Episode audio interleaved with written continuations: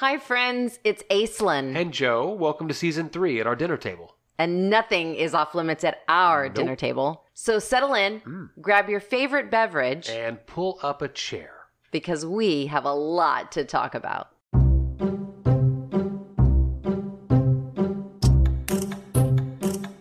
You get up before I do. yeah. You've got your whole little ritual. And yes, that's a rooster. Yes. It's going to be crowing the entire time. We've got a new rooster. Yes. It's interesting because since we recorded two episodes before we left on the trip, Yeah. it's been a whole week that Yeah. we've been back. Over a week. Yeah. And so much has happened, Yeah. including getting two new chickens, including a rooster. Mm-hmm. And we learned how cockfighting is so easy to do. Yeah, not only that, but I've also been very sick over the last week. So yeah. here I am at 5 a.m. in the morning. I have a brand new rooster who yesterday I have already had to chicken sit all day long because him and Nimrod, our original rooster, have been fighting it out. Aggressive, Yeah, violent like fighting. hurting themselves. And what ends up happening in a flock like that when you introduce a new rooster Mm-hmm. Is that the ladies will attack the rooster too if the rooster is getting a win. You know what I mean? We've started calling him Mr. Man. Mr. Man has is just being obliterated by the whole flock at this point. And oh, I'm but like, he can, he'll start the fights. well, here's the thing. In the beginning of the fighting, the, the, the one thing to know about roosters is no matter how badly they're getting beaten, they will continue to be aggressors also. Mm-hmm. That's their job. I mean, really. He was getting knocked back, getting knocked back, but he was coming back. Like, I've got to assert myself here or I'm never going to get it, you know? And then, like, with the ladies, I would try to leave him alone to kind of assert himself, but they were knocking the shit out of him too.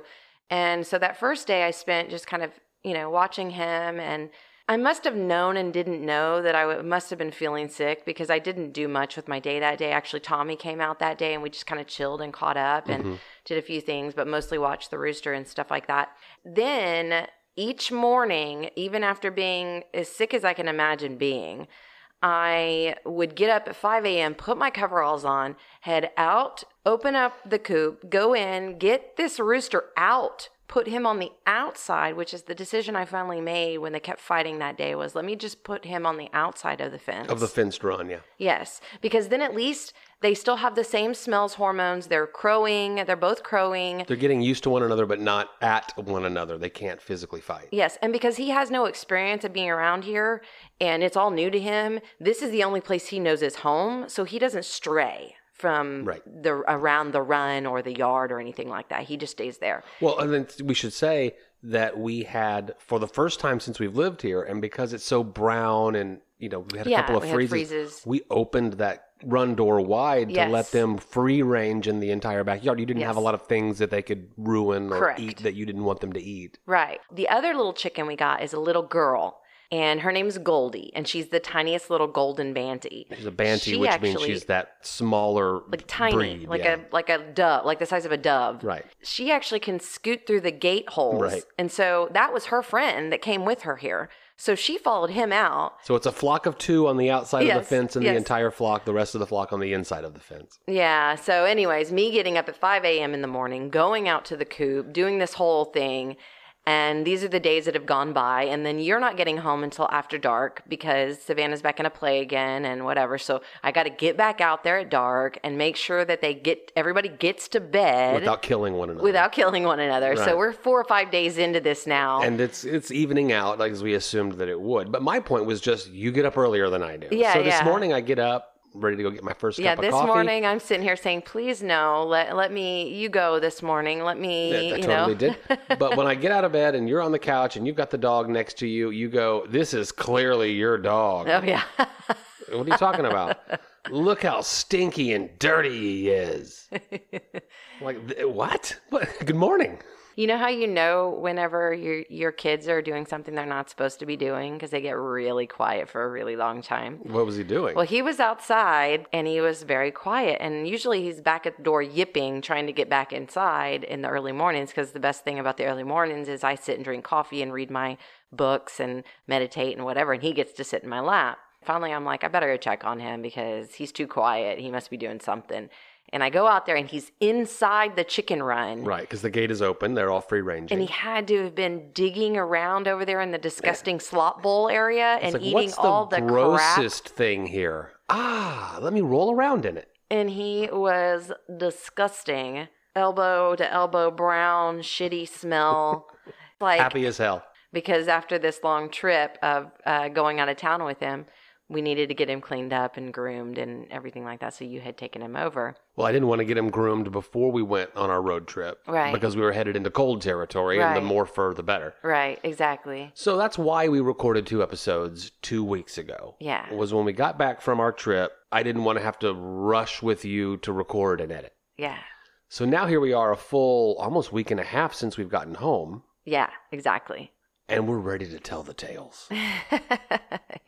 Well, before we go on any further, welcome to our dinner table. Thanks for joining us at the dinner table. We are so glad you're here. We are very glad you're here. we I have a bunch of stories. We have a bunch of stories to tell you. Now, this was our first road trip, multi-night stay out with a dog. In our whole relationship, we haven't had a dog together on a trip. And the thing was is that he knew. I was very excited to see him get excited. And it was like a full 24 hours before we were actually leaving that he was like, I'm ready, I'm ready, I'm ready, I'm ready. We were sharing the stories when we got back into town and kind of talking about some of the experiences we had. And my brother made the comment like something about, I don't understand people that take their dogs in everywhere, little dogs. He goes, but I guess that's that's what it is with the little dogs. And I was like, I don't know. I just want to take my dog. I mean, that's why I got him. Like, like I want to take him with me everywhere I go. But how do you think he did ultimately? The whole time we were on the trip, I kept thinking I could not have picked a better dog for my lifestyle than this dog. He sat in my lap the entire road trip. And then when he was ready, when we were ready to go on to the next adventure, he was hopping too, ready to go. And it worked out to where we were stopping almost, or I was noting every two hours. hmm It's going to take us two two hour increments to get to College Station for night one. It's going to take three two hour increments to get from College Station to Hot Springs. And every time we'd stop, gas stations, the look for that little patch of grass maybe behind it, or a, a rest area, which was a lot better. Yeah. I would take a picture of you with his little red jacket Yes. on. There's something about humanizing dogs that makes them seem a little less dog like, which means people don't get so offended when you try to bring them into like fancy you know, Sure. like restaurants and stuff. Sure, we were that. never denied you can bring your dog in here, but half of that is that he's hidden in a bag and all you see is just his tennis ball size head sticking out the bag. Are we going to say we were honestly never denied? Because I, I believe that conversation may come up. Well, I think that you've teed us up perfectly for the end of the conversation today about the trip. Did you ever get sick of me, bored with me, angry with me, stuck in the car during the trip thing? We have not talked about this. Absolutely not. I didn't either. As a matter of fact, I told Tommy, I said that, and this is going to be so far out that people that are not as far out as I am might go, What the hell is she talking about? But that's fine. You're, you're more than welcome to. No, it's not a criticism. It's just who I am. Go ahead. But I told my friend Tommy, I said, I felt like we were living in the fifth dimensional world the entire time we were on vacation, which I think a lot of people do when they're on vacation, you know, but at the same time, it, it didn't even feel like, oh, we're on a vacation and oh, now we have to go home. It didn't feel like that at all. It just felt like we entered into something that we needed to experience together for a while. And it was a really nice experience. Can you think of anything about our trip that wasn't just truly perfection? No, and I can't wait to share the stories. That's what I mean when I say I felt like we were in a fifth dimensional world. It felt like we were in a completely different place, that it, it just was completely beautiful and loving and kind, and everything fell together so naturally. It's like every parking place we ever needed was like perfectly available for us. Every, I know that sounds like a silly like example, but every Airbnb we went to couldn't have been better. The things we brought on the trip could not have been more well planned, you know? And it wasn't as if we knew all of that before it got there. It just was this perfect trip. Unanswered questions. We were talking about the way we travel last week, and you brought up how we will detour from time to time to see something interesting that certainly appeals to us. Yeah. We had that experience when we went to Phoenix and then drove to Sedona, but we could not remember the name of the attraction. Yes. It was Arcosanti. Yes. Arcosanti. I remember that now. Now, Google Arcosanti, because I had never heard of it prior to that mm-hmm. trip that mm-hmm. we went on. Arcosanti is a projected experimental town that also has, it's like a commune. But in- in order to raise income, visitors there, there's a molten bronze bell casting business there. Uh huh. Remember the gift Yeah. shop? Yeah. Really cool. It's about 70 miles north of Phoenix. Now, the Italian American architect Paolo Soleri conceived it and started it in 1970 to demonstrate how urban conditions could be improved while minimizing the destructive impact on the earth. So, what they did was built a city with concrete castings Mm-hmm.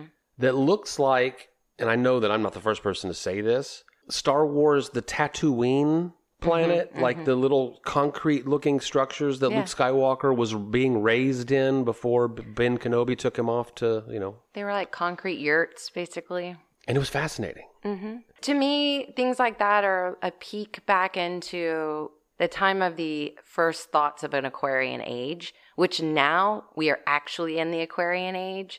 It's fascinating to see how those types of things are going to fast forward now into a future where they actually have some oomph behind them to actually carry them through. But it, mm-hmm. there's the, there are these like sustainable co-op pieces of land. Somebody bought a piece of land, went in and started developing something, and it was just before its time, is all. And there's a lot of that in history. If we look back in history of us repeating the same errors over and over again, you'll see where someone was trying to create solutions to things that were just ahead of their time. Sure. And then we talked about a big pot of black eyed peas that I had made. Yeah. And you always say this, and I never dug into it. You know, those aren't actually black eyed peas. Those are purple hull peas, but they freaking look like black eyed peas and they taste like black eyed peas, so I haven't really given it much thought. But I thought we could dig into that just a little bit. Black eyed peas and purple hull peas are indeed two different species of cow peas. Mm-hmm. They're also beans, not peas. Mm-hmm. Both high in protein and fiber. Now, they're believed to be native to Africa, the cow pea Mm-hmm. and came to America via the slave trade. We've talked about that so many times. And they can flourish in poor soil conditions and sandy soils, which is why they really took off in the South, shifting from peasant food, anyone can grow this, anyone can eat this, to a staple of Southern culinary framework. Yeah, they're nitrogen fixing plants. And the reason why they're thrive in high sandy, drought, arid type situations is because the seeds do well in places where they're most needed. And places where they are most needed is soil that is deficient in nitrogen. Mm-hmm. Farmers in early days, before we had these magical chemically made nitrogens to put on everything, would plant fields and fields of cowpeas, almost like a cover crop or uh, an initial crop. And then they would allow, you know, of course, the cows would come along and, you know, they could eat the scruff of it. You're and- planting cow food. Exactly. Mm-hmm. But the thing that happened a lot of times in the old days is when the plantation, the farmer, whoever, basically believed that they were doing good for their servants or their help, would let them glean the food that was left after the animals and the different things had gone through it. The cows have had what they need. You humans now go ahead and see if you can find anything in there to eat. And they would collect. And this know, makes me a good guy. I'm a good farmer Right, because right. I'm a I very let nice person. Listen, property. I haven't really fed you very well, so if there's anything the cows haven't used, you can go ahead and try. And then, of course, what have we done as a society? Taking peasant food, yeah. which is such a horrible, ugly term, but that's what it, they call it, and converting it into a delicacy. So, purple hull peas, black eyed peas, help me. It's like the um, they're the same. What are they? Subcategories of the exact same species, and they are so similar to where by the naked eye, basically, the purple hull pea when you dry it has a greenish Depends on tint. whose naked eye is looking at it. Because Sure, if sure, my sure. naked eye is looking at it, I can tell you the difference between a purple hull pea and a black eyed pea. But because they're so similar, you really can say black eyed peas for both without being wrong. But well, what's it's like a purple green bean that you call a green bean, Yeah. even though it's not yeah, a green yeah. bean. It it's a purple bean. same shape, same Yeah. flavor. Yeah. But what's happened is over time, a lot of people have come to prefer the purple hull pea, Yeah. but still just call it all black eyed peas. Yeah. It is said that they are creamier in texture. Yep. It is said they have a more dense black eyed pea flavor. Yeah. I'm They're also con- bigger. They produce better. Like I'm the just going to continue calling better. them black eyed peas. Is that okay? Yeah, I actually grow them for food, not for cow food, and not for um, slop or you know, like whatever. Slop them over a big hunk of fresh cornbread, and I'm a happy guy. Exactly. So let's get into this trip. Okay. We took my mother's Mercedes SUV. I came up with this theory as we were traveling along that we used the Waterford. Yes, tell. that's right. That's right. we used the fine china on this trip. And I'll don't tell tell you- anybody how we used it. because Exactly. We didn't put like a five course meal on that china. We we slopped some black eyed peas, slopped around a little bit. We will get into that, but I will tell you that there was a unpaved road that. Um, shush, shush, These are spoilers. oh are my spoilers. god! I want to tell them so bad. So we have larger SUVs and we're used to transporting and driving around in those. So Mm-hmm. this is kind of a downsize. Right. And it was time for me to load up the car and you had done a majority of the packing of like grocery food, your 17 bags share, That's not true. Zsa Zsa Gabor. That's not true. Let's like we're headed on a six, five, six day road trip and you've got a piece of luggage for every two days that we're going to be gone. I had one bag that was full of coveralls, a coat. Like I had one bag that was so full of warm stuff that it didn't matter what happened on our trip. That was I your was warm. going to be Well, warm. that's a good point. The day after we left Arkansas, mm-hmm. yeah. an Arctic thing blew through Yep. there, and the park that we had just hiked in was closed to the public. Exactly. I was preparing for that potentially. I'm not making fun. I got all of that stuff into the back of the car, along with our big ice chest full of like drinks. And When I say drinks, I'm talking like Topo Chico. yeah, bubble water, beer, kombucha. hard kombucha, soft kombucha. I mean, we were prepared for anything. mm-hmm. And then in the middle seat, it was filled with groceries. Yep. It looked like I'd spent two hundred dollars at the grocery store, And you just put all of the. actually. ba- No, I hadn't hadn't at all. And I guess you're kind of right. I thought we were putting too much in the car. You walked out the door and you were talking to somebody and you said something like, Hey, Sloan, do you think she's packing up for Italy or something like that? And, and then you asked me, you go, who, who are you talking to? I go, yourself, the same person you're always I love to. that guy. he has the best conversations with me. But you had convinced yourself inside your mind that there was going to be plenty of like, Oh no, I knew that when we got there, we would find certainly in the hot springs area there was a grocery store, several grocery stores, and where we live. but see, I had been there. I know where we live in South Texas, even in the rural towns, there's always a convenience store. not, yeah, where we live, Where but we not live. in like West Texas. There's always one place to get a jug of water or a bag of nuts or whatever it is, you know. Bag of nuts. Bag of nuts. Well, No, that's that was my assumption going in. That's a funny thing about someone that has spent most of their life on the big highways of Texas Sure. because oh. you have simply forgotten part of the reason I. Well, shifted. California was the same way. I mean, but California is a completely different place. I understand. Okay, so Are you com- serious? Literally, so freaking different than Texas. Um, but re- I, if you remember, part of the reason why I shifted us from going to Terlingua to going to Arkansas is because I thought at least this time of year in January that going to Arkansas we have a little bit more stuff on the road Mm-hmm. between here and there. You might have forgotten. I know you didn't see all the Big Bend the way I know it, and that is once you get up there, you are literally hours from a grocery store. Mm-hmm. When you get into the place where your Airbnb is, Right. you are hours from the grocery store. And there are a couple of restaurants up there, but they're usually closed in the like or weekdays, off season, you know? Okay, so put a pin in that. We may come back to that. Mm-hmm. Driving to Hot Springs, we've got a perfect pit stop to spend the night. That's College Station. Yes. Number one, I start looking for Airbnbs around the College Station area. Yes. And what and knowing where what our Airbnbs are going to be in Arkansas, I said, hey, we could go in Bryan, Texas, which is just adjacent to College Station where the boys are. There's a single high rise, seven floors, old hotel on Airbnb. mm-hmm. Would you like to try that? Yeah. So then I ask you, what's the difference between getting a hotel room through the hotel Mm-hmm. and getting it through Airbnb? Airbnb was cheaper. I, I don't know why, but whatever. So we get there, and the first thing that the receptionist says to me as I'm checking in is, if you look over here, we have complimentary earplugs for all of our guests because trains come by in the middle of the night. go, okay. Yeah. So I get two packages of those and put them in my pocket. We're only going to be there one night, and we're going to meet our boys for dinner and drinks. Go down to the lobby. hmm Let's get some appetizers. Mhm. We ordered some deviled eggs. And you kept saying, Well, I don't know if I want to order the deviled eggs because I don't think the boys will like that. And I go, Well, you think the boys won't like that? I was like, Are you sure the boys won't like that? And what I was saying, And then all of a sudden you go, no, Hunter won't like them. And I was like, yeah. Because in my mind, this is not a joke. I'm literally imagining Cortland coming in and being like, ooh, deviled eggs. You go out to walk the dog. and I see these two kids walk in the place. Uh huh.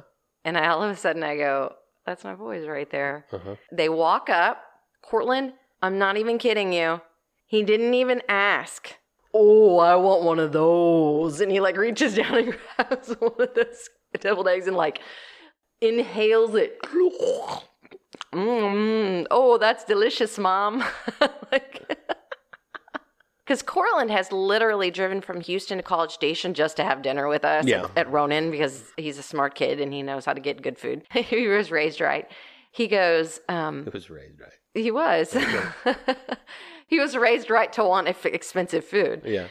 I don't even know, but I saw it. Like I could feel it. Like the mom in me could feel this. Like our boys are at that point. I'm It's like just- whispering. I remember that They don't- crossroads. They don't know what they're do. Do you? yeah, they've got Because one foot I'm a in girl college. and I never. I had this conversation with Savannah recently. As you're thinking about college, you have one foot in high school and one. Lily's there now. Oh God. She's got a foot and a half in the college experience that Yeah. she's so looking forward to, and She's half of a such foot in high school. She's always been in a hurry, though. The boys have one foot in college and one foot into the unknown. Oh yeah. But so do we all, which I think is so fascinating about the whole thing because that was part of what Cortland said to me that really got me. He's finally to that age where he's the age that his father was when he was born, and he's going, "Holy, holy, they don't know what they're doing." In fact, nobody knows what they're doing right now. Right. And they're all and I'm supposed to be figuring out what I'm doing with my adult life Well, now. the best laid plans that I have made got hijacked by COVID, Oh, and yeah. they're still being hi- this shift of they the have a bigger fear than COVID at this point. That's exactly he what has, I'm saying. And especially a kid in finances, right. auditing. He has a fear of the economic collapse. I can promise you that. Mm-hmm. He has a, f- a full fear of like everything he studied for being like no point at all. Yeah, the career is kind of laid out if I follow step one, two, three, but step one, two, and three have all been thrown out the window. So where am I going? But he's still planning. Of you know, I mean. I think that that's it. And Well, and, tonight we're planning to just dig into a big fat chicken fried steak. Well, and that's you can see how his mind's working that night. He's like, I'm not trying not to hard to think about the future, but Let me it- stay in this moment. let me stay in this one. And this moment's got while- deviled eggs. Gore, Yeah. gore, gore. And Hunter's like, whoa, whoa, whoa, whoa, where's mine? I don't get anything. I mean, he didn't say that. Okay, hold on. So then he goes, I, I hear him whisper to Cortland, and they are roommates, and Yes, they go they out together all the time. They're best yes. friends, blah, blah, blah. He leans over to Cortland, and I've got one eye on him, and he goes, he's looking at the cocktail menu. What's our budget tonight? And I go, And "What- Cortland's over here like being the kid that he is. Uh-huh. Like, budget, what do you mean? Mom's paying for this. Yeah, our, our folks are here. I said, Hunter, there's no there's no budget tonight. And he goes, Oh, well, in that case, can we get a charcuterie plate? And I look at my watch because we do have a reservation. We got plenty of time. Of course, bro, go for it. And I guess I'll take the old fashioned. and then I look at the menu, and the old fashioned is eleven dollars. Now, to some people, eleven dollars is a ton of money for a cocktail. Well, it turns out that these boys have got their going out down to a science with budget. Hmm. Dad, Tuesday is two dollar pint night at such and such, and Wednesdays, if they decide to go out, they got every single night planned out, and the budget is a concern. But tonight, it's on us. That's what I figured out about my thoughts about this whole process with the boys and where they are in this whole thing. And that is they followed directions. Mm-hmm. They went off to college. They were told, do this, do this, do this, do this. And all of that included enjoy college, make mistakes, call us if you need us, budget your money, don't sleep too late, get up and go to class, get a job. Go you to know, class, get an A. yeah, get go to class, get an A. You uh, know, Meaning, if you go to class, it's hard not to get an A. Right, mm-hmm. exactly. So here are the directions. If you follow the directions, you will do well in college. They have done exactly that. Sure. Now what? And I want to be clear, it's not like I took out $5,000 in $100 bills and as we're going through the trip, we're just kind of flying them everywhere we go. The first thing I did when we said it is time for us to go on a vacation, let's go to Hot Springs, was I created a budget on a mm-hmm. spreadsheet. Oh yeah. Airbnb number one, night number three, da da da da da, food budget. I mm-hmm. put a nice figure in because when we travel, we want to eat things that we can't normally get. And let's face it, we want to kind of eat large. Yeah. And I'm going to do a little thing right now where I don't remember what the episode number was, but I'm going to plug it in later. So here we go. So we went down to Ronin, which we, you and I have previously talked about in a couple of episodes. Mm-hmm. 1.52. Ronin has become a tradition when we go to College Station. The boy or the boys, depending on who's in town when we are there, mm-hmm. can expect to mm-hmm. be taken out to this restaurant for a treat. Yep. Everything is farm to table. There's a farm off premises where they literally grow as much of the food that is prepared in the restaurant as possible. They locally source or regionally source clean meat in all meat categories. You can eat anything with no fear. And some of the things come directly off their own farm. I know the pork comes directly off of their farm. Okay. And the vegetables, probably most of them, but not all of them, Mm-hmm. Right. come directly off the farm. It's actually very similar, in all honesty, to what's happening here. Right. Except that it would be that if we say Taft was College Station or Bryan, Mm-hmm. so we had an actual big city to say, okay, now we're going to Mm-hmm. open up a restaurant. And I guess we do with Corpus Christi, but I'm not interested in going that direction in life. Folks that like to dine like we do have an understanding about seasonality when it comes to produce that most Americans do not have. My mom is a really good example. Joe, are you going to the farmer's market? Yes. Do they have, and then she'll list things that are out of season, and I have to say to her over and over, no, it's not time for tomatoes. No, it's no, cucumbers aren't in right now. In most restaurants, when you go to get a salad, there's always going to be what on there? A slice of cucumber, a couple of tomatoes, da da da da. da. And if you're buying that when it's not in season, you are not buying that locally at all. It's coming off of a truck because seasonality is occurring somewhere in the world. It could be coming off of a very nice greenhouse, but you also have to be in a very, very big, wealthy city to have those mm-hmm. kinds of things available to you year round. But it means that at this restaurant, the menu is never the same. Right. But one thing they have Mm-hmm. on this menu is a big chicken fried steak. Yep. Well, guess what? I'll tell you exactly what happened. We sit down at this table and everybody's jonesing for a chicken fried steak. I'm even jonesing for a chicken fried steak, but I I, might can't have eat ordered a one chicken fried steak. because I this is ah, the the first time we've been to Ronin since mm. exactly, exactly. So I'm like already like, dang, I'm gonna have to skip it. I'm gonna be sad because I'm gonna be so I'm watching gonna y'all have to eat do that this thing over where there. I underplay the deliciousness of my chicken fried steak so as not to make you too too jealous. Hunter's over there looking at the menu and he gets ready to order. He's looking at this and he's looking at that, and they're kind of tossing around some ideas as if they're going to order anything other than the chicken fried steak. And the restaurant's full. Hunter says, You know what would be the worst thing is if we ordered the chicken fried steak and they tell us they don't have it tonight. We're like, ha ha ha ha ha. And I'm not kidding you. In my mind, I thought, damn, he's dumb dumb because he probably just manifested that for himself. I end up ordering the pho because they've got pho on the menu tonight. And the noodles you can eat. And I had the waitress just double double check that there wasn't any kind of gluten in there when she Mm-hmm. And began this is the kind of restaurant where they're used to these types of questions. yes, and she's Sometimes like, you'll say, "Is that gluten free?"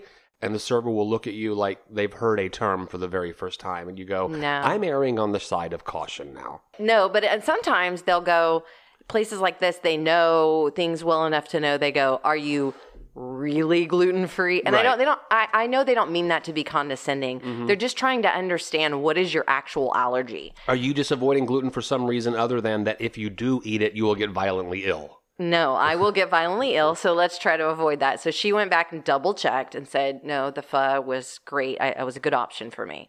So I'm going to do the pho, and it's got chicken, beef, all these beautiful vegetables in it. It was just amazing and delicious. The boys, of course, ordered the chicken fried steak, and you ordered, Pulled pork tacos? yes. They were good. They were good. I had a bite of that. I didn't mm-hmm. eat the taco part, but I ate the pork and it was quite delicious. So after we get all our stuff settled and we've ordered another charcuterie board Yeah. because that's what there is. Well, not only that, but we also ordered the thing that Cortland was like, I got to order this too. And that was the fried vegetables. Yes. Which was another thing I would have always ordered. Right. Also, They, but weren't, they weren't very good. and apparently they were like the best thing everybody ate, ended up eating that. Okay, I'll be honest, they were fantastic. Exactly. So all this is ordered, everything's great, right? And then the waitress walks back to the table very timidly. Guess what she said, you guys? right, guess what she said? She said, I'm really sorry to have to say this, but we're out of chicken fried steak.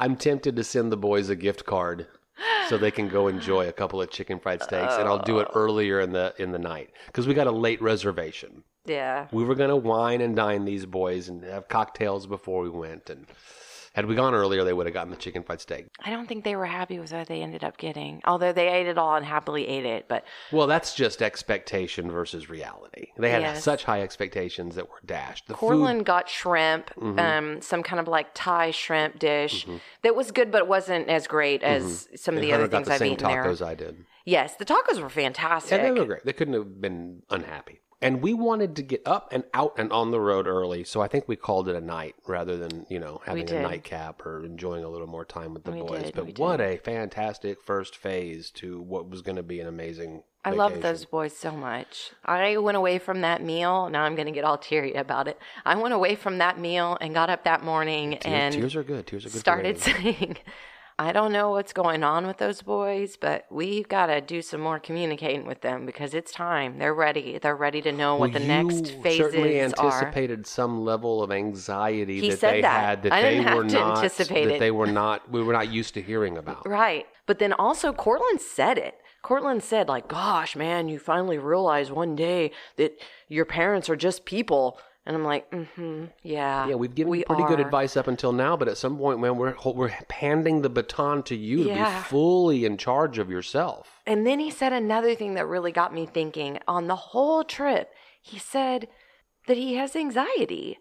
And, and he has made comments like that to me before. And of course, a child of mine is going to have some anxiety to have to learn to cope with because I'm an anxious person mm-hmm. and I've learned a lot about my anxiety. But they grew up with me and he's known me since I was 20 years old. you know, Right. like, I'd be really curious if anyone that's joined us at the table today that has a college aged kid or maybe late high school kid is feeling and seeing the same thing from their own kids. kids that are transitioning into their first jobs. Right. I mean, yeah, because I've always said that I really feel bad. I mean, it's years removed now almost, but that Hunter's freshman year of college, and Yeah. think about your freshman year of college and how formative and fun and transitory and I'm on my own for the was taken away from him. Think about Savannah's years of high school. High school, Same thing. it's- we will never be able to share. Even there's always like a generational experience difference. Well, in my day, but it was the same. You go to the place and you have the social politics with your friends, but that's taken away from you, and you're spending your entire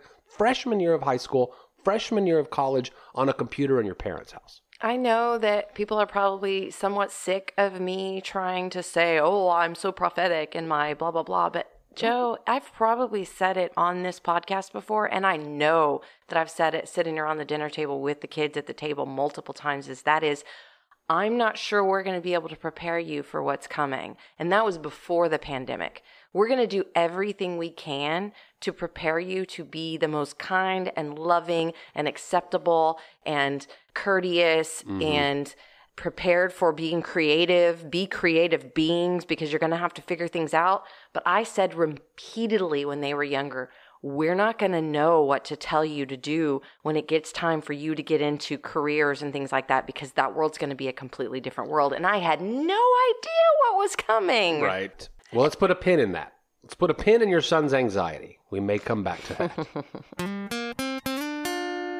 the framework of the trip has been laid out on my Google map that I made. And once we get to Hot Springs, I have already found all the farm to table type experiences, restaurants that have gluten free options. They're there so that when we get there, we can select without having to do any research. What I hadn't done was put anything on the trip between College Station and Hot Springs. Right. Because there's not a lot, I mean, in that direction. Well, there's the there's the way the crow flies, Right. which is what Google always sets you off on, Yeah. and then there are variations and detours that you can take. Yeah, I mean, we could have gone to Dallas to get to Hot Springs. Sure, yeah. It would take a couple extra hours, but we could have gone to Dallas. Right. You know, like, So that next morning, this is the thought that I had. I want to get up and out. I love that. I love I love getting up early. I love getting on the road. And we did moving. find a coffee place just around the corner Yep. from the hotel Yep. and got some coffee. But I was thinking to myself, something ain't right here. Every time that Asen and I go on a vacation like this, we're going to do some kind of brunchy thing. You know, it's the first full day of the trip. Like we're out and we're in it. And I haven't planned that. So you start getting Well, on your Yeah, you told me, oh, you're over there. Why don't you look and see if there's any place we could just find something to eat? And I look at the map and I'm like, you know, we could go a little bit off over here to like we can add an hour to our route, basically. and go to like Tyler and some of these places that are a little bit more like bigger cities, a little Yeah. bit bigger. Because at this point, you're not, we're not like dragging, like, good Lord, we've been driving for, you know, No, no, like, no, yeah. we're not on our way home trying to get there as fast as we can. Or so I look at Tyler, I type in farm to table brunch, top of the list comes up this place called the Grove and Gardens. hmm And the I'm Grove like, Kitchen and Gardens. and here's the, the way I choose a restaurant. If it's got a charcuterie board on it, then I know I'm not going to starve to death. Like, you know, I can eat something there. I haven't spent a bunch of time in Tyler, Texas. I- Well, you know what my favorite part of Tyler, Texas is? Is that some of the best soil scientists, certainly the best soil scientists in Texas, um, live in Tyler, Texas. yeah. So they're they got some good agriculture going on up there, We which is even nice. we even looked up the population. Do you remember what it was? Like 160,000 or something like right, that. Right, which is half of the size of Corpus Christi, where we live. Right, yeah. And we kind of know the but it's options. close to that are- Dallas. That's Yeah. that's in different, you and know. also had a boom. I don't know. I'm gonna guess now, a decade or two decades ago, of becoming like Fredericksburgian in a way of becoming like this tourist area where there's antiques and upscale. yeah. And well, we drive into the place, and it's like a and you're like, what did you find us, Aislinn? Well, how did you do this? Because it's very designed. Oh yeah, It's very the restaurant, the Grove. lots of very much invested in a big project. A big project, and um, I'm als- also looking at the clientele that's parking alongside of us and walking in with us. and it's every like, car there is like a Mercedes or When did we get to L.A.? Where are we? I even asked the waiter because we got to know him a little bit, of course. of course. Yeah. Hey, are these all residents of Tyler? Do you think, or are these all tourists? He's like, "No, these are th- These are the people that live here. I'm like, well, okay. So it's it's a very frou frou cool restaurant. It was very nice, you guys. Yeah, I got- So if you're ever in Tyler, Texas, I, I go got check my this place traditional breakfast, but it's served with all kinds of little things. believe it or not, chilaquiles in Tyler, Texas. But here's the difference between Ronin and this place. uh huh. When we ask Oh, the yeah. waiter if I get um, something with meat on it, can I, Uh-huh. basically your your question is, can I eat the bacon? Can I eat the sausage? Yeah. Where is it sourced from? And I know that this place is going to know the. I know that just like Ronin, where we just came from, they're going to know the answers to these questions. He does start trying to ask, and then he Well, he goes go- he goes and asks. He goes and asks, and then and then he comes back and he tells me, "Well, yeah, the chicken comes from local. It's um from Pilgrim." And then he tells me some other things. And as soon as he says the word, the chicken is local and it's from Pilgrim, I'm gonna have the chilaquiles uh, with no meat. Right. Thank you. In case you don't know, Pilgrim is a massive chicken place like Tyson. You know, it, yeah, it is the other Tyson in Texas, by the way. Like, was a weird theme in this road trip was if you go and watch Food Inc., there was a big section on how chicken in America is raised Mm-hmm. and how the chicken farmer that is smaller scale that then sells their birds to one of these big conglomerates gets put into the same position that folks that grow food through the Monsanto kind of program where you have to buy our seeds and buy our chemicals to kill and da da da. It's just franchising, is all it is. I know, but they're it's like put franchising a into this horrible hole of finances. It's almost difficult to get out of. Mm-hmm. And we began seeing these small little chicken farms everywhere we drove. Mm-hmm. Three big buildings on a small property that have the big fans and big exhaust And the first time we drove big, past exactly one, as you in pointed at it and you go, "What's that?" And I said, "That's a chicken farm." And he goes, "Tyson Chicken Farm."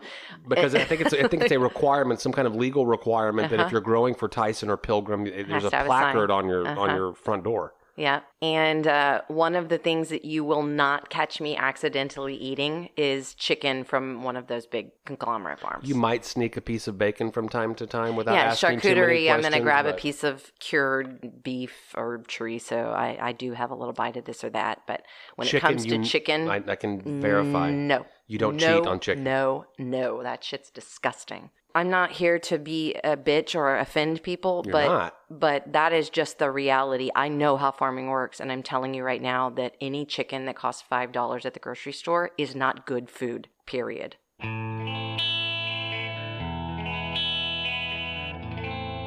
So now it's just a beeline to Hot Springs. And it's funny because we stopped to use a rest stop Yeah. on the side, and you were like, "Oh God, in Arkansas. these can't compete with Texas." And I'm like, "No, you, you have to understand that this particular spot, there's no tourism travel going on here. It's this is nothing but truckers. Yeah. This is truckers, and they want us to get out of the way. Mhm. They are like particular about." Keep yourself on the right side of the road, stay on the left side. I mean, and Texas roads are that way too for like being complimentary, but mostly the reason they're like that is because the truckers need you to get out of the way. Well, it's like you know what you know. And when we travel on the interstate, and it was a reminder that even number interstates, I 10, I 20, I 30, run east to west, Mm-hmm. west to east. Mm-hmm. But odd number interstates run north to south, south to north. So when we go up 37 to San Antonio, there is a rest stop. Mm-hmm. Yep. From San Antonio to Austin, there is a rest stop. And if you're not getting gas and you don't want to be tempted by the commerce of stopping at a gas station, you stop at the rest area in Texas and they are Very new nice. and clean Yes. and Yes, Not- admittedly. listen Arkansas they did a much better job on different road stops. We stopped at. in I-30 the I-30 rest stop closest to the Texas border needs an upgrade Not to pick on truckers, by the way. Like, please don't take it that way. I'm just saying that they are. Well, they have a job to do. They're, they that's what they're doing. we're That's what strolling along with our road- dog in a coat Exactly. they're like, get the hell out! Get that stupid Mercedes Benz out of our way. But when we get off of the interstate to head north to Hot Springs, oh, what a different drive. Oh, now we're winding and curving, and the pines are super tall. And oh, it was so nice. It was so much fun. Hot Springs is the very first national park, mm-hmm. predating Yosemite. yeah. There are thermal waters that come out of the ground that are the city's main attraction, and they come out at 135, and they're you know super mineralized, and people for decades have used them for therapy and for healing and for drinking. Why do you think the federal government decided to take over part of a thing and make it a national park and in an area where there was hot springs? Well, I think that contextually we could never understand what that area looked like back then, but I don't know. I I think there was must have been some kind of public clamoring for making sure that this place did not get ruined somehow. do you really think that that was a, what it was about? Because what, I what just would it have been? Because I don't know of any natural resources on that land that the government was going to try to, you know, do anything with. We'll talk about mining and stuff like that uh, next week, but I don't know. What do you think? I think that the federal government believed that it had an opportunity for money. Could be, could be. There was money to be made there. could be. Uh, they what eventually happened was a row of bathhouses that took Exactly. advantage of this water that was coming out Yeah. and began offering bathhouse services to Yeah. And it became America's spa, you know, and Yeah. so you've got this city. It was so fascinating. You got this city where there's a line of magnolia trees on one side of the road, and then this row of these old, ancient 1880s bathhouses. And behind the bathhouses, if you want to take a little walk, you can see one of these naturally occurring thermal springs. You can put your hand in it. You can take a mm-hmm. picture next to it. You can see the mm-hmm. steam rising mm-hmm. off of it because the air is cold. And then if you keep walking, there's miles of trails. And then across the street is city property. Mm-hmm. And then behind that block is now again the federal property. Mm-hmm. And the guy I was talking to was like, if you commit a crime on this side of the magnolias, it's a federal crime.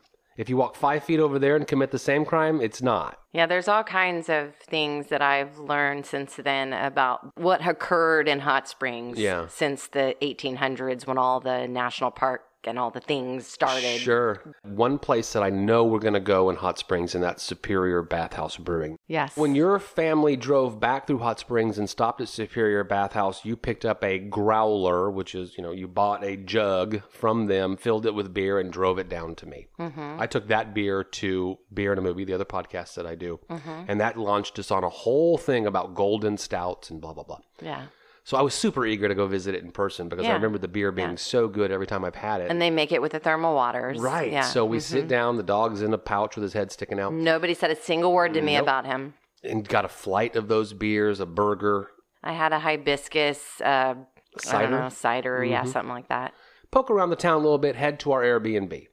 Airbnb, at a time when our city is trying to limit the amount of Airbnbs and making such a stupid decision in doing so, such a short sighted, ill conceived, Small minded, small minded, small minded. people with money that don't like a thing having Small-minded. big, big power over the entire process. It's so ridiculous. Small minded. You are rolling the dice sometimes. I be- imagine if you've ever had a horrible Airbnb experience where it didn't match the thing, let us know. I'd be curious about that. Trying that. to think if we've had, if I've had one that was horrible. Maybe that one that we went to in, in Maine with your mom. yeah, but that It was wasn't because we horrible. made it horrible by giving it all kinds of weird voodoo.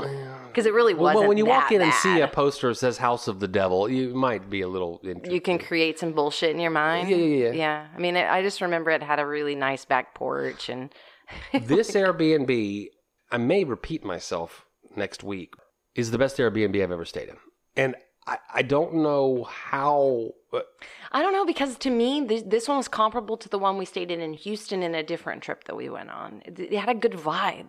Like the person that was in charge, the people that were in charge of it, Mm-hmm. wanted to make it easy on people to be there. It was a house about a mile away from the main drag. house. Mm-hmm. Huge house, jacuzzi bathtub, amazing kitchen. It's got a record player with Mm-hmm. This cool, eclectic choices of records that you could listen to. But you you took the time to actually go through the the book. Oh, oh, the book that they like, the rule book, the Yeah. handbook of the house. The house, yeah. was this 150 page masterpiece. And I'm not be, I'm, you know, Yes. it sounds excessive, but I mean, they have put so much care into delivering, and doing it right. doing it right. Mm-hmm. But you could see that they were having some sort of a pl- internal ordinance battle, Yeah. city, something was going on. Now, for the one thing, I sit down and we'd driven the seven hours because we had added an hour to it. And I'm like, I'm much more tired than I expected to be. Mm-hmm. And then we start Googling like a places to go, you know, grab a drink, grab a snack, and couldn't really find anything. And I was like, yeah, no thanks. And then I start looking through the record collection, and you know, between the Elvis and Talking Heads, and I could go on and on. It's like you said, "You hungry?" I'm like, "Not really." Well, then we don't need to go grab a meal. I have 17 bags of groceries, so let's just kind of create a snack and hey, turn on the record. And we just vibed out in the Airbnb, Yep. and I felt no like vacation guilt. Nope.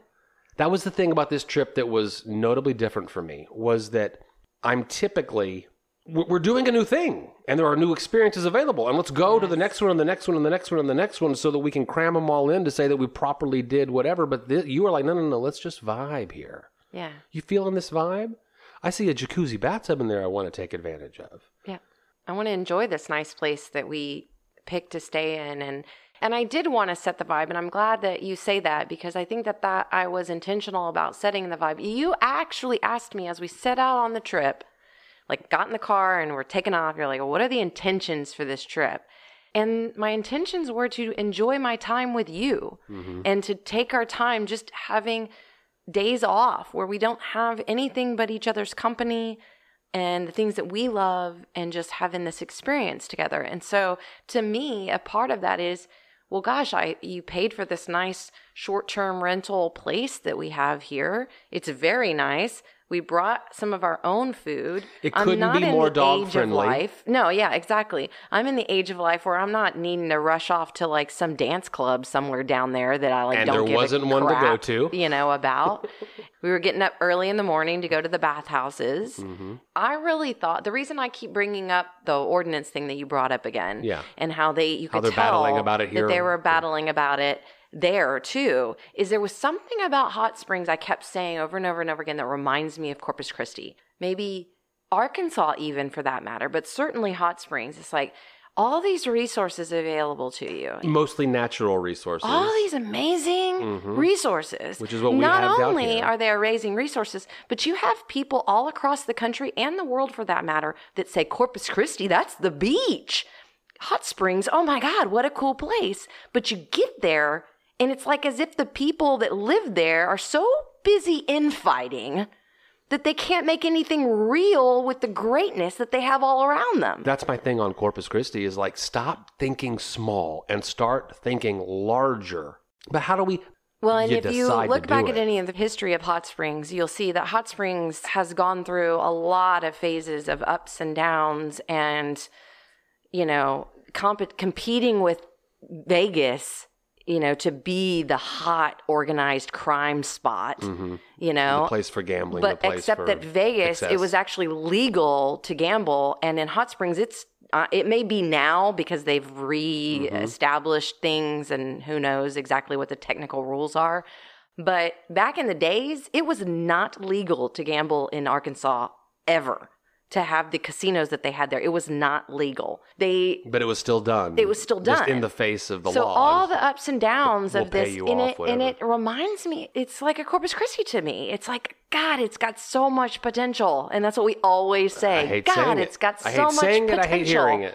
Yeah, yeah. At 8 a.m., we are going for the full bathhouse experience. We talked about it a couple weeks ago. I'm going to get into a steam cabinet, and my head's going to be sticking out the top. For whatever reason, the image of me doing that just kept sticking in my mind as this is going to be so much fun. This is going to be so much fun. The first thing I notice is there's five, six ladies in line as soon as this place opens, and one man, mm-hmm. me. We separate.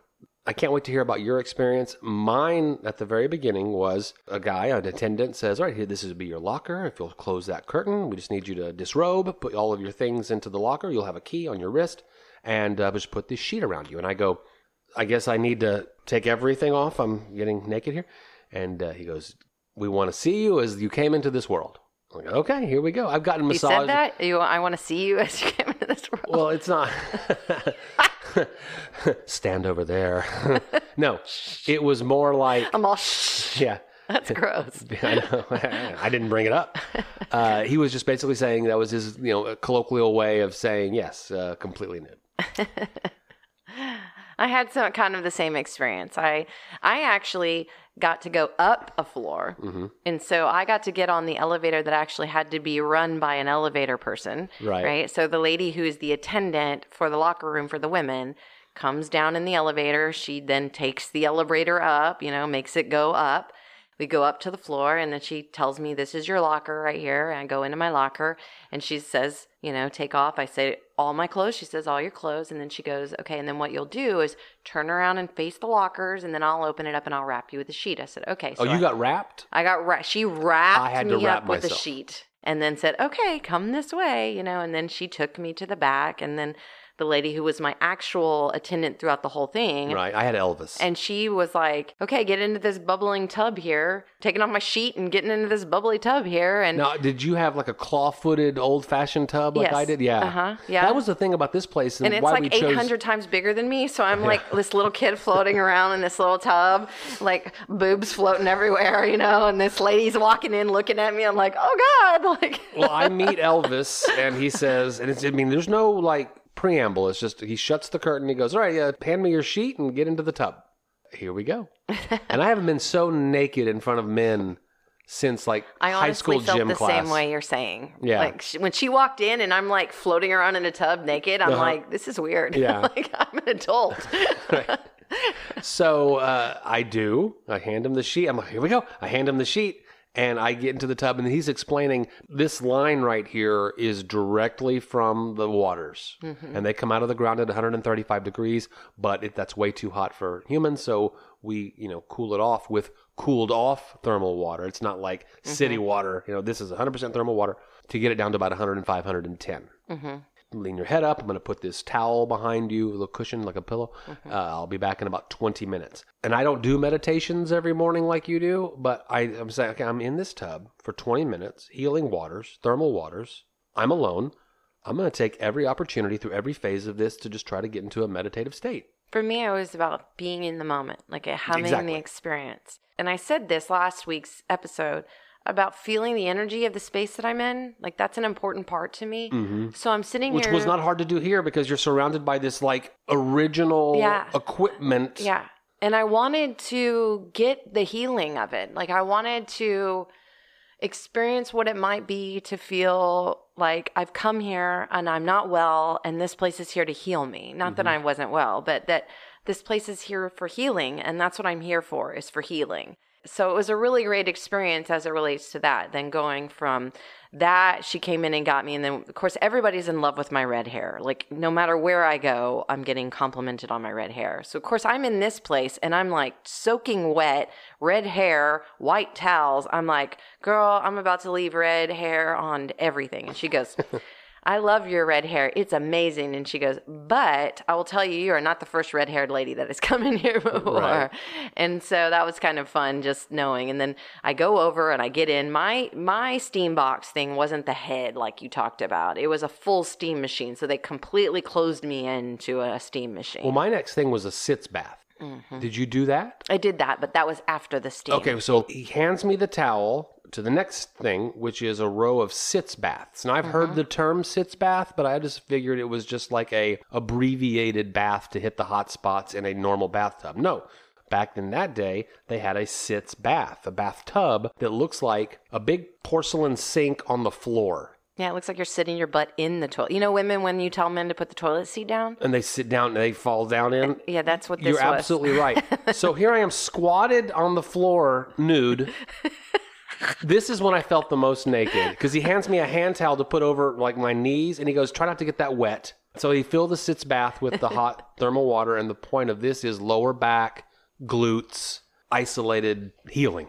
But it's all there. Like I'm all there, right? Does anyone walking by can see it? And this is when the next dude who's doing this comes in, and that guy's got a fing bathing suit on underneath his sheet, which I wouldn't have done because that is not the experience. But okay, but I did notice. I did notice as he walks by me, he he glanced. He glanced.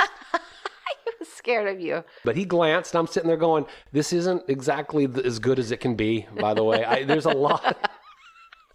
I might have meditated in that tub, but I'm very fully You aware were of my nudity um, right now. You were now. not meditating at all. You were worried about what other people thought of you. And there Anyway, was so I one mean- guy to think about you, and you thought about him. now, what did you get? You. had a steam thing because my steam thing was different. It was just a room where he closed you. She closed us in. Then she takes me out of that, and she points to the sitz bath thing you're talking about, and she says, "Okay, now you sit down in that." And I go, Well, hold on. What was your steam thing? "It was just a closet, like a steam closet." How with long were you in there? I don't know, 15, 20 minutes. Okay. Yeah. And then so she points to the thing. I say, Do I sit in that? And she goes, Yep, you just sit down. And I go, Well, with my sheet on? And she goes, Well, you can take your sheet off. Oh, and my I go, sheet had been taken away from me before I even had Oh. that decision. I go, I don't think I'm brave enough to sit because this is like you said, like out in the middle of everything. Yes. I'm like, I don't think I'm brave enough to sit in that without my, you know, like I, So you I'm, just- and I'm very brave. Like I talk about myself on this podcast as if like I would walk around nude anywhere and anybody could care, you know, like, Uh-huh. and it's not to say that I haven't done a flash or two, you know, so it's not like I'm scared. Yeah, stay tuned. but this is weird. Like this is like I can't just Yeah. sit here in this And then the other dude comes in with a bathing suit on. I'm like, is it even weirder? Hi, I'm the naked guy. You decided not to be. Yeah, here it is. H- Have a look. Oh, this hand towel is on my knees. I can't get it wet. Anyway. Uh, so- it was an experience. So then I went. So then I go to the steam cabinet next, and he goes as I'm getting into it. You know who was in this steam cabinet? I go who? Babe Ruth. Then uh, it's it's exactly that. It's a box. I'm sitting down on a bench that's inside the box, and then there's a front doors and then top doors, so that there literally is a hole. He plugs the space between my neck and the hole with a towel, mm-hmm. and I try to get into that. Med- it's not hot, uncomfortable. I don't like this. It's just this is going to be a purging. You know, a sauna is a sauna for your entire no, body. a sauna. It's a steam room. Right. But small Mm-hmm. for just you. Mm-hmm. It was very nice. Mm-hmm. It was very fun. What was next in, in the ladies' area? I got to have the hot towels and the cold towel on my head. You, were you lying on a table like Yeah, Yeah, that's what I was doing. Covered in very, very hot towels. just wrapped in hot towels? The- Yeah, and then after that, I got to go over to the shiatsu massage Right. area. That was, I think, an additional part that you had added on. Yeah, Well, we, think we just got the full experience. Yeah, They had yeah. a full experience package, and that's what we got. yeah, and that was really nice. And that was my first chance to. I had talked a little bit to the gal that I had been with before. We got actually got a chance to talk about cast iron. And I told her about your love of cast iron because she, you know, she was asking me like, you know, what do you do? And then I told her what I did, and then she's like, oh, nobody in my I like to garden, but nobody in my house will eat vegetables. Mm-hmm. And I'm like, oh well, you need to try cast iron. You know, just like this, like you know, the whole conversation Making that conversation. You, know, you might have with someone. But it was kind of getting. It was interesting to get to know somebody that is, you know, like a local, Right. Like, and along the way, we did meet quite a few people that we had to talk to, like you know. Well, locals. Elvis took me over to my shiatsu guy, David, and uh, David takes me into the room. How is it that you are the person that never remem- remembers anyone's names, and for some reason right now you can remember these people? because I names? consciously tried to get into a meditative state to enjoy the moment, Aislinn. That doesn't make you anything better about you. Uh, it just means that I was able to capture every single detail so that I could recount it now.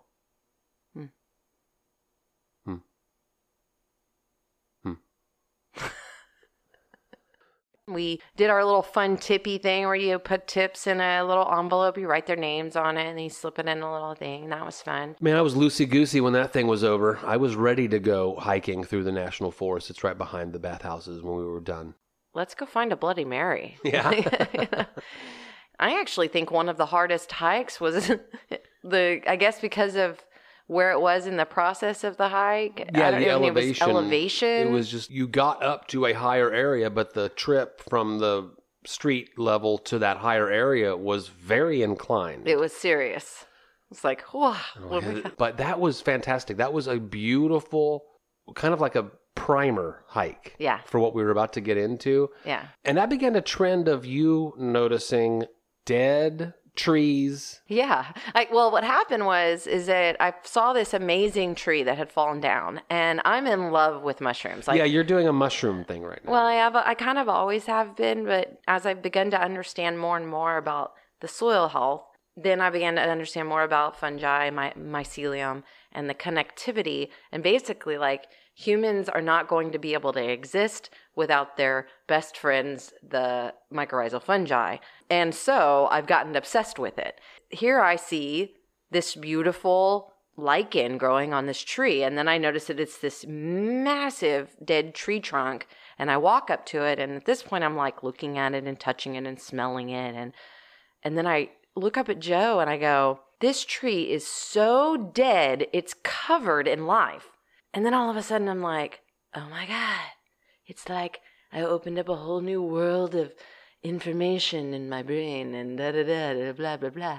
Anyways, it became all philosophical about life and death for like, you know, several days afterwards, based on just this idea of like this massive amount of death all around you with life growing on. it was the first time that we took Kai Shan on a hike. He did Mm-hmm. so good. He was up for any adventure that we wanted to have. Yeah. He was so fun. He loved it. And then when we're mapping our route back to the main drag there, we went a different way that's going to spit you into the back of a hotel, the only mm-hmm. hotel that has the thermal waters available to any guest. Like in other words, if you stay in this hotel, you don't even have to go to the bathhouse to take a bath in the thermal waters. The tap water is the thermal waters. Mm-hmm. But we walked into a like the closed portion and somehow made our way inside and we opened the door and I'm like, "Oh my god, this is the Shining Hotel." Yeah. Let's get out of here. So, kidding. So we um, make our bait. It was just a view of kind of some of the stuff I've been talking about. And then the re- wh- what do you mean?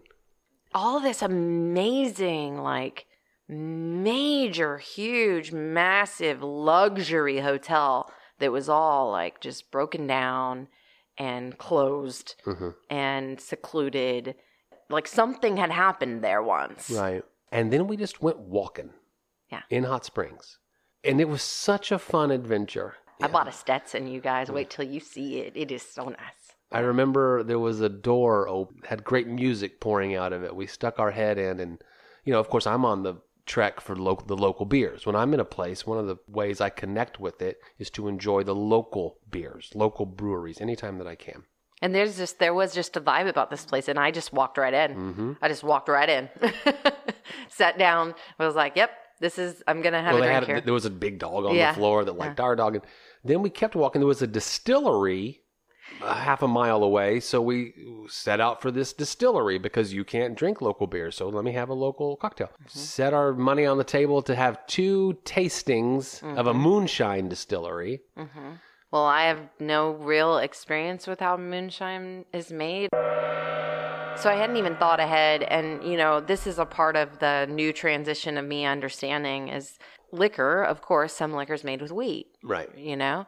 And so some she is made with potatoes, some is made with rice. yeah, so mm-hmm. she starts making the, you know, Going into her spiel. yeah, and says wheat. And I'm like, oh, oh gosh, I'm actually glad that you told me that. Um, I can't participate anymore. I'm on vacation. There's absolutely no reason why I need to be yeah. So then I got to watch up for a you potential problem. drink moonshine. And, and Yeah, what like did you think, Joe? Little thimble glasses of six or seven different moonshines. I would say they were like the kind of like communion glasses. Yeah, yeah, yeah, like a, a Baptist Lord's Supper, grape juice, no wine, please.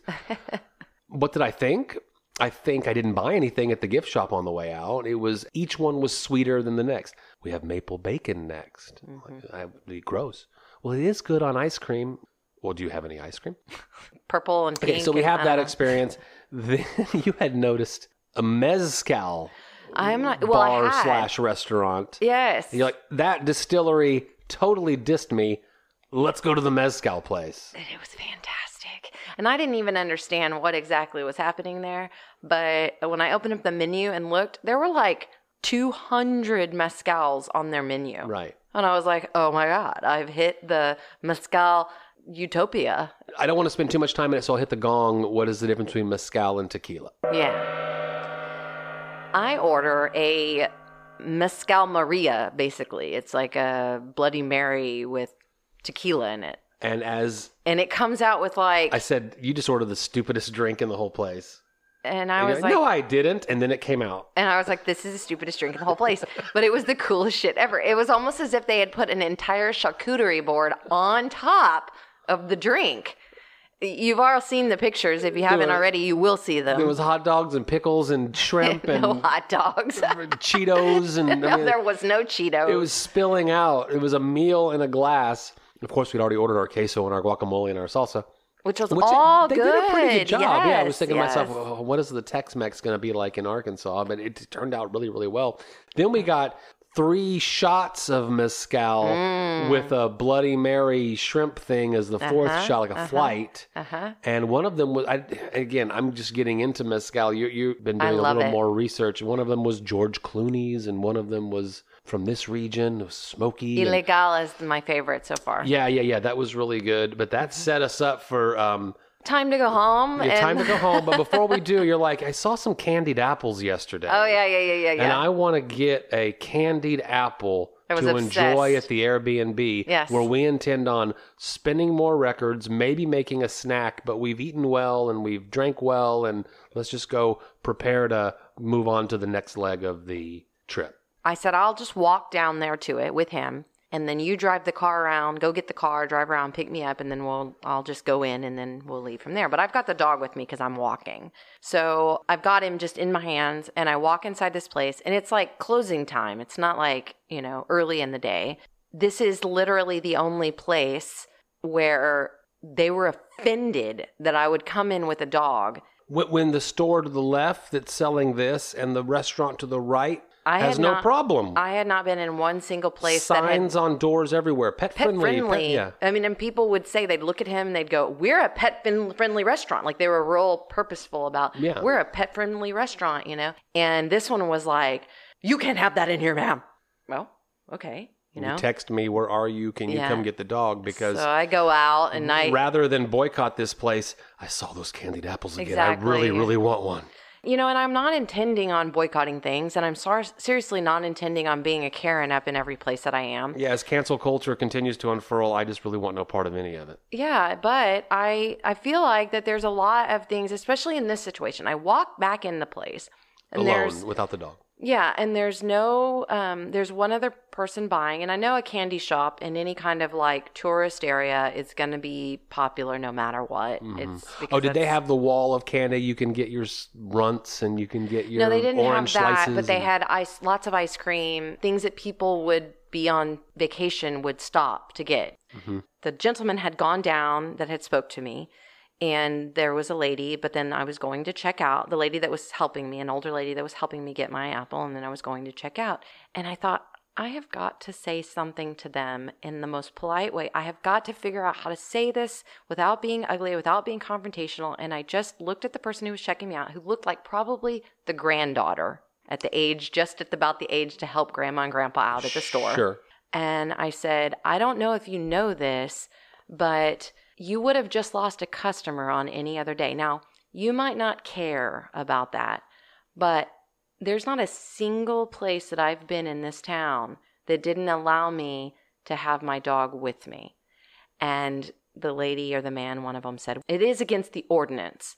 Hmm. I said, Well, like I said, there was not a single other place in this town that told me no. And she goes, Well, we wouldn't want to report them, but. And I said, I think it's possible that maybe you need to relook at the ordinance again, or maybe you don't understand what your actual customer base needs. Because safety wise, I would have had to just leave if I didn't have today, in this particular situation, my car right outside the door because we were about to drive off. And I said, and eventually that will catch up with your business. And that's all I can say, you know, because it's like anything else. Like, if you're a restaurant that serves nothing gluten free and half the world is now gluten intolerant because we've poisoned ourselves with bad Right. wheat, then no one can eat at your restaurant anymore. Like these are the types of things that are changing and occurring and without people saying, I can't eat your food. But I feel like I can't shop in your shop because I, I'm on vacation and I've got my tiny little dog with me and You wanted your freaking candy apple. I wanted my apple. Preach it. I know can. that it's challenging in confrontational places to not get all riled up and let your ego be in charge and all of those types Mm-hmm. of things. But the more you practice at it, the better you get at it. I had such a fantastic time in Hot Springs. Mm-hmm. I, I believe that you and I can bloom anywhere that we're planted, for one thing. Absolutely. And I can appreciate the history and I can appreciate the, Mm-hmm. Everyone the beauty. was everyone was friendly. It, it was great. I It- it loved was wonderful. I loved it. I loved all the people I met there. I loved all the staff I met there. Yeah. I loved every piece of it. And when we post about this this week, I'll put the link to our Airbnb. mm-hmm. Because if you're in Hot Springs, I mean, like I, I, we are creating an itinerary for you to do a thing. Yeah. If you go to Hot Springs, you stay at this Airbnb, Yeah. you go for those hikes, do the bathhouse thing. Do a few things where you don't ask for permission and you might get told no. Sure. and this was the most urban part of the trip Yep. because next week we'll continue and it gets rural and it gets isolated and it gets off road and it gets fun. Did I mention we used the Waterford? We use the Waterford. Let's bring this episode home with our random question of the week. This random question doesn't seem very random, Joe. What are you talking about? You told me, ask me that question. so I'm going to ask you this question, but I think it's a good one. Where do you want to go on our next vacation?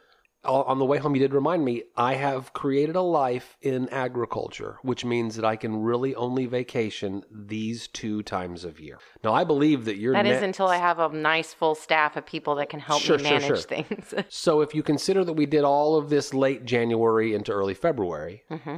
because your next vacation is kind of locked and loaded, which would be Yes. in the July August area, yep. I'm going to Kauai with my daughter for her high school graduation trip. just the two of you? Yep. So, you're talking about next year this time. So next January. Okay. Which Here's means that weather has to be a factor. Well, yeah. So I. Uh, so this was the thing when you asked me this before. I have a whole theory. Okay. If you're in January Right. and you're not going to fly, I mean, I'll have flown to Hawaii by then, so I may be up for flying Yeah, somewhere. I don't think we said that this time. We just did not want to fly on this trip. No, that's the thing. When the vaccination card stuff started happening, it did change things because at least before it was like, okay, well you can get on a plane as long as you wear a mask and I'm like, okay, fine. And not I'm not getting into the conversation about vaccinations. That's not what I'm here to talk about. Who's gotten them, who hasn't gotten them, whether we have, whether we haven't. Whether it's right to or wrong to, Exactly. blah, blah, blah. It has more to do with the fact that I have a problem with the idea that I can't get on a plane and fly to a state in my country that I choose to without having a card that gives me permission to do that. Right. Which tells you what I've done with my own personal health care. Let me see your papers. I have an issue with that. And so, um, and I'm completely okay with saying that I have an issue with that. Right. Okay, well then we can. Where can we road trip to? And like we said last week, I mean, it takes you two days to get from where we live to the tip of Texas anyway, depending on which direction you're going in. Yeah, a solid eight to ten hours or 12 depending on where you're going. Mm-hmm. So to like the west us. is Big, Big Bend. Yep. But to the east, Mm-hmm. You can get out of Texas. Alabama, Mm-hmm. Georgia, Florida might be a little too far. Mississippi, Louisiana, all kinds of places that you and I have not Yeah. discovered or adventured together. So if you're road tripping from Corpus Christi through Texas Mm-hmm. in January, you got to go, you got to be considerate of the weather. Right. If you're flying, then you can go places that are warm. Go to the Bahamas. Who Right. cares? Go anywhere yeah. you want to. Those are your parameters. Okay. Go. Okay, weather wise, I just don't know how it would work because I we have friends that live in the Northwest United States that Yeah, I are showing go there pictures of who- oh, who- oh, excuse me, excuse me, who's answering the question first? Okay, you go. The next trip I would love to go on with you, and the weather may not be right for it this time next year, would be to fly into San Francisco and continue our road trip. Yeah, we went from San Diego to San Francisco. Now we go to San Francisco and continue all the way up to Seattle or whatever, you know, whatever the destination would be up north. Do you know when it was that we went there and did that the last you time? know I've got no mind for it that. was in June. Do you remember that it was actually kind of cold except for the one time we went back over the mountain? It was chilly, yeah. I'm not going there in January. Okay, when it's even No, colder. f- that. When it's snowing. no. If we do the two day destination road trip, I would love to go with you to New Orleans, would be the destination. Yeah, yeah, we haven't done New Orleans and we together. can do the college station stop with the boys on the way over there. hmm If we're flying somewhere, I think I'd want to do like a Belize type thing. hmm Yeah, me too. Beach, but primitive. And I know that Belize is probably since, you know, it used to be primitive, has been a little more built out and all. Rainforest like zip lining up at the top of the tree canopy and beaches and getting deep into cultural food that would be available in a completely different part of the world. I feel like I've heard recently that Belize has become a very, very scary place to go to. If Belize isn't the place, I know we could find something similar. What about you? I want to go to Bali. That's my if that's I'm flying just, that's somewhere. just not a short trip. No, it's not. But you know what? If you're going to do it, if you're going to do a long trip the way I do them, then January, February is not a bad time to do a long trip Hmm. somewhere. And if we stay on a road trip, which is what I think will actually happen, is Okay. the road trip, because I think that that's probably in terms of timing and budgets and fact that I'll have already just been to Hawaii. I'm saying like I'd like to look at some of the national parks and stuff like that in the Mississippi area. Okay. I've never been on the ground in Mississippi. I've driven through Mississippi, Yeah. but I've never like stayed in Mississippi. Okay. I'm not. and I wonder if we could work a night, maybe two nights in New Orleans on the way to Mississippi.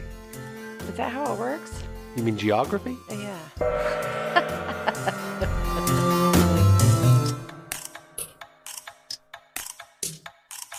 this perfect trip. Well, thank you so much for listening to another episode of Dinner Table Talks. We will be back next Monday with a fresh episode. In the meantime, Hit us up on social media, send us an email, DM us, whatever. We want to hear from you. and we hope that you're enjoying the episodes as much as we enjoy creating them for you.